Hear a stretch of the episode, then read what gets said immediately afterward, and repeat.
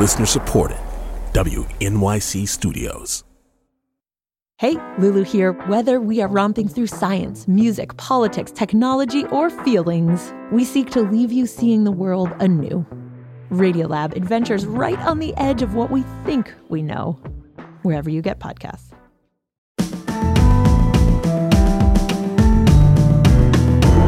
From WNYC Studios, I'm Brian Lehrer. This is my daily politics podcast.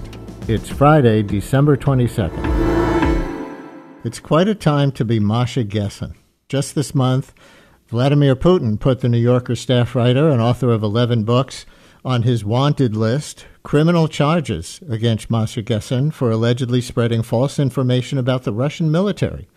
And then, in a bizarre irony, an award ceremony honoring Gessen for their political thought was canceled in Germany because of their political thought. It was the Hannah Arendt Prize for Political Thought, given out each year by a foundation in Germany associated with the Green Party there. Arendt having been a scholar of totalitarianism in her day, something Gessen is today in theirs. Both Jewish, both have had victims of the Nazis in their families. Gessen's family also left the former Soviet Union in 1981, if I have my dates right, when Masha was 14. But something Gessen wrote in The New Yorker, critical of Germany's relationship to free speech about the war in Gaza and conditions in Gaza, caused the ceremony to be canceled. The award was made nonetheless in a different setting, we should say. Gessen has been on this show many times over the last decade, as some of you know, usually to speak about their writings on Putin and Trump and totalitarianism. Today, to speak about Putin and Trump and totalitarianism, but also about Gaza and what Masha calls memory culture in Germany. Masha, always good to have you. Welcome back to WNYC. Great to be with you, Brian. Your New Yorker article actually begins with your description of visiting Germany often after the fall of the Berlin Wall and maybe even before in the 80s, and you found it exhilarating to watch memory culture take shape. So, can you start by defining what you mean by the term memory culture and why you first found it exhilarating? It's actually the term memory culture is is a German term, and it's something that uh, post Berlin Wall Germany, the post unification Germany, really put a lot of effort into cultivating. It's it's one of it's it's really the cornerstone of national identity in this post 1989 Germany. And it has to do with reckoning with the Holocaust. And the reason I found it exhilarating was because, you know, in this uh, in the late 20th century, I think many of us hoped that these post-totalitarian countries would figure out ways to deal with the darkness in their past and to make never again uh, not just a slogan but but a political reality. Uh, and certainly some of the inventiveness and, uh, and inspiration in Germany's memory culture remains uh, just you know an incredible sort of thing. What what um, Arendt, I'm sure, would have uh, would have thought of as inventing something new, which to her was was uh, was the essence of politics. Um, but in the last decade, decade and a half, um, I feel, and many people living in Germany feel that this memory culture has, as the philosopher Susan Neiman said, gone uh, haywire and it's become this political tool of silencing people, especially people who are critical of Israel, and in many cases, Jews and sometimes Israeli Jews living in Germany who are critical of Israel. So now you say the way memory culture has been constructed there, it feels static and somehow an attempt to establish that only this memory is remembered, the memory of the Holocaust, and only in this way are you arguing against seeing the Holocaust as a singularly evil event in Germany's history? Um, well, I am in the in the footsteps of some great Jewish thinkers who survived the Holocaust, including Zygmunt Bauman, arguing for seeing it as both singular and not singular, but a, a function of of our of its historical moment. And and I'll explain. Uh, obviously, the Holocaust is uh, is a horrific event and in some ways com- uh, stands completely apart from other things that humans have done to one another. It is the it's not the largest genocide that ever happened, but it is the largest number of people killed over the shortest period of time. It's the only time so far when people have built factories to kill other people. In that sense, it's a function of its age, as, as the philosopher Zygmunt Bauman uh, argued. Um, my argument is that when you place hol- the Holocaust outside of history, specifically by forbidding any comparisons between the Holocaust and contemporary events, which is something that Germans call Holocaust leveling or Holocaust relativizing, and some American Jews call Holocaust, Holocaust universalizing. Um, when you when you when you ban these kinds of comparisons, you turn Never Again from a political project into something akin to magic spell. You just kind of assume it's never going to happen again. When I think the point of Never Again is to keep comparing and to keep asking ourselves, are we seeing signs of something equally horrific or similarly horrific beginning to happen so that we can prevent it, so we can make good on the promise of never again? And we should say, um, so people know exactly what got you in trouble here, the most offending reference was a comparison of Gaza to a Nazi era Jewish ghetto. And you said you thought that might be a trigger for a backlash there from your New Yorker article. Would you explain the comparison that you were making? Yes. I, um, I've, I've noticed, obviously, that um, for a long time, human rights organizations and politicians and generally people speaking about Gaza have used this metaphor of an open air prison.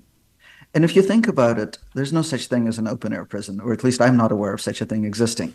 Um, so, uh, what I would tell my writing students is that that's not a great metaphor because it's not illuminating. It doesn't tell us what the phenomenon is. And when I thought about what might be a better uh, analogy, uh, I thought that a walled in space, which is hyper densely populated, which is imposed by an occupying power uh, that doesn't have prison guards, but does have a local force that, that rules it, that in some ways is empowered by the occupying power. All of these things are actually most reminiscent of a ghetto in Nazi, Jewish ghetto in Nazi occupied Europe. And even though, or perhaps because that comparison is so shocking, I think it gives us language for understanding what's happening now. And my argument is that what's happening now is that the ghetto is being liquidated. And if you think about the similarities, uh, they're really chilling. The way that ghettos were liquidated in um, in Nazi occupied Europe, and I spent a lot of my writing life studying this, is that a lot of the time ghettos would be compressed in space. So Jews would be told to go from a larger space that they occupy to a smaller space. The fence would literally be moved, and often troops shooting indiscriminately would be running through the streets of the ghetto, uh, shooting people on sight to force them into this smaller space. Um, of course, another uh, weapon, weapon of war that the Nazis used against Jews was starvation and disease. Uh, of the 6 million Jews who died in the Holocaust, 1.3 million died of starvation and disease. That is also exactly what we're seeing in Gaza. Human Rights Watch has already come out saying unequivocally that Israel is using starvation as a weapon of war. Um, it is also using disease. We're uh, hearing and seeing a lot of reports of people unable to get care. Yesterday, I heard an absolutely chilling um, audio uh, of a conversation with a woman who, um, who whose entire family was sick, who has been dislocated. You know, nine out of ten people in Gaza have been dislocated, uh, displaced at this point, and uh, who couldn't get medical care because they were uh, too weak to walk anywhere to seek medical care. And if that doesn't make you think of Jews in ghettos, of, of the Holocaust, then I don't know what will. Let me um, summarize some of the pushback. One difference you acknowledge is that Israel's justification for walling in Gaza stems from actual and repeated acts of violence, unlike the Nazis, who just ghettoized as pure acts of hate the only aggressor in that equation. And so some defenders of Israel will argue that that difference is more defining than the way you apparently see it. They would say Israel tried to be done with Gaza more than 15 years ago, but Hamas, bent on the destruction of Israel, not just independence from it, kept drawing them in with rocket attacks that needed to be defended against, and culminating on October 7th with those atrocities, and then embedding themselves among civilians to force Israel into this position of killing civilians as not a goal of Israel unto itself, like the Nazis liquidating the ghettos, but a necessary evil in order to actually get to the Hamas fighters to kill or disarm them. That's such a different set of circumstances, the argument goes,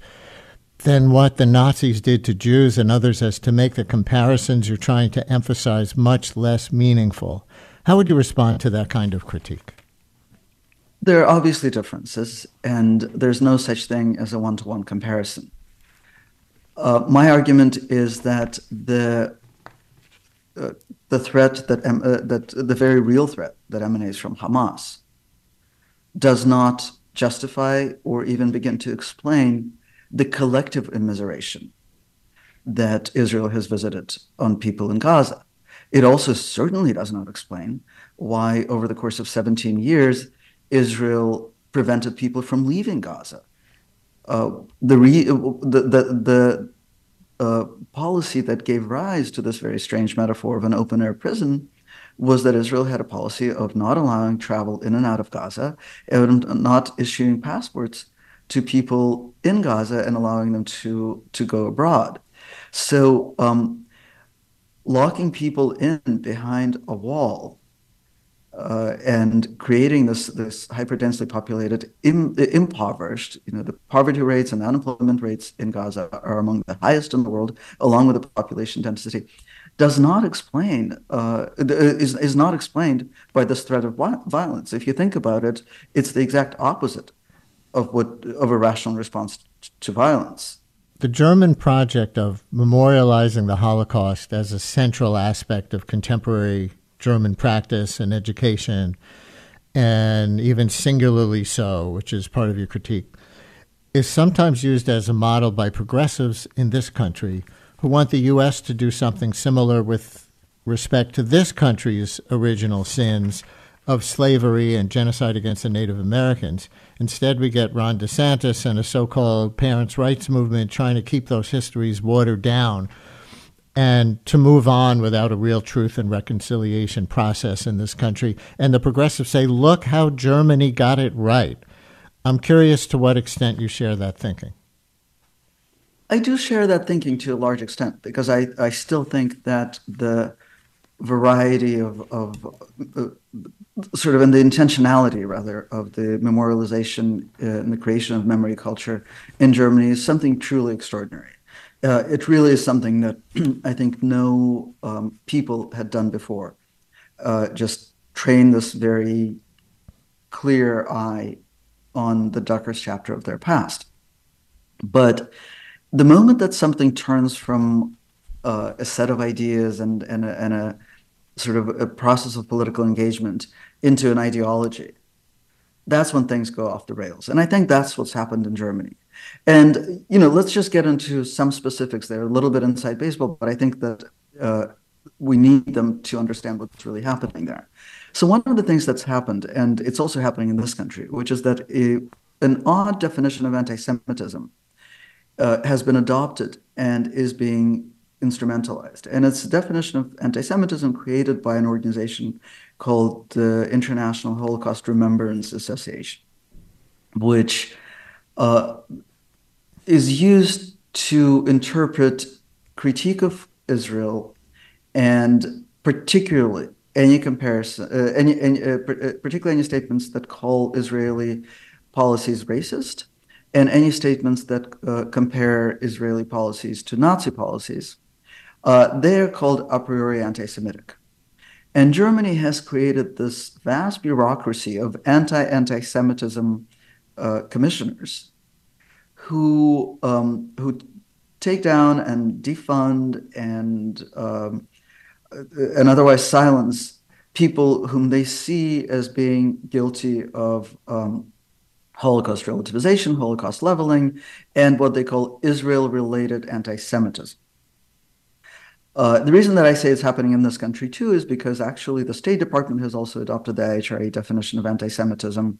Uh, Congress just a couple of uh, just last week passed a non-binding resolution um, equating anti-Zionism with anti-Semitism, and um, these are these are all affronts to free speech, uh, and not great ways of fight, fighting anti-Semitism, and also ways of taking this memory culture that was a really generative political process and turning it into a political cudgel.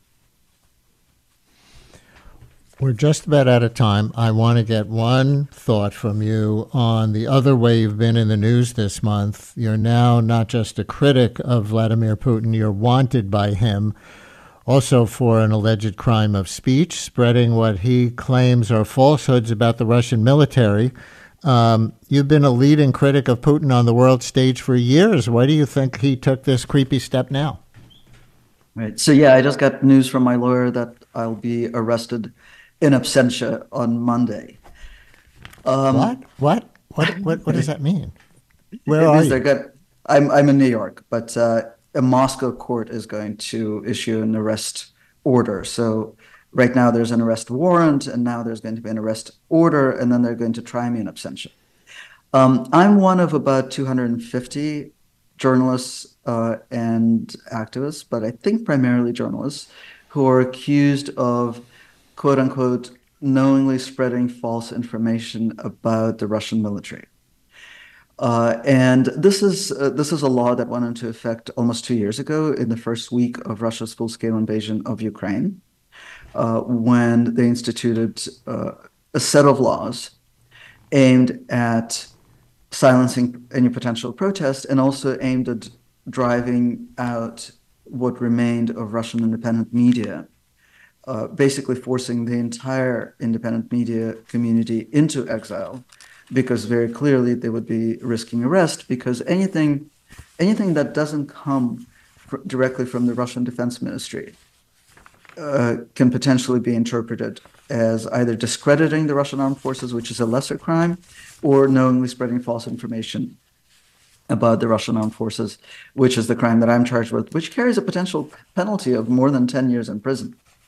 Uh, and people who are not tried in absentia, like I'm going to be, and there are dozens of them, are imprisoned in Russia now, and they've gotten terms of between seven and a half and, and 10 years.